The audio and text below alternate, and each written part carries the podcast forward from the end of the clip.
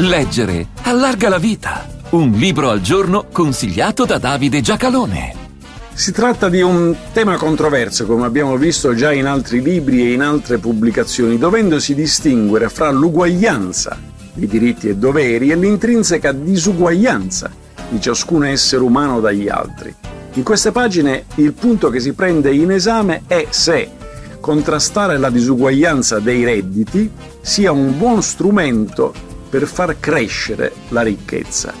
Himon Butler, Il valore della disuguaglianza, pubblicato nel 2022 e da Liberi Libri nel 2023. L'autore e direttore dell'Adam Smith Institute, autorevole centro di pensiero liberale, e questo suo libro si sofferma molto sull'imprecisione del modo in cui uguaglianza e disuguaglianza vengono misurate, come anche sul dilemma morale insito in un paradosso.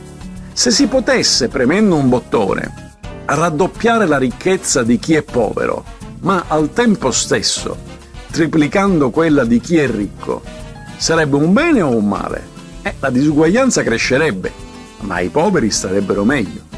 Del resto, sebbene non in quelle proporzioni, è proprio il mondo dei commerci e della competizione con la globalizzazione che ha fatto precipitare il numero di morti di fame nel mondo non sono state le prediche, ma le produzioni e gli scambi, ovviamente con squilibri, ma sottraendo moltitudini alla miseria contro il luogo comune dei nazionalismi e delle attenzioni solo alle proprie opinioni pubbliche nazionali.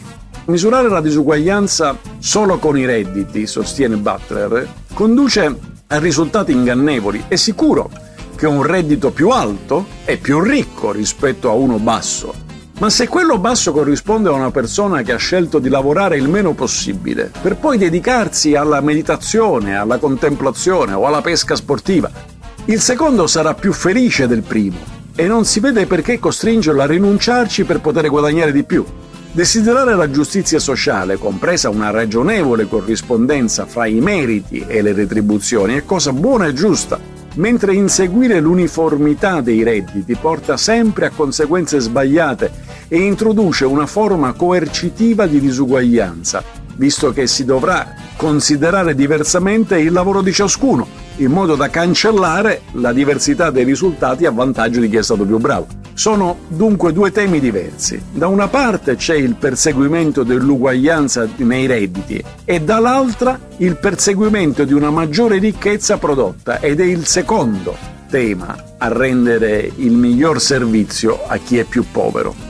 Imon Butler, Il valore della disuguaglianza, buone pagine a tutti.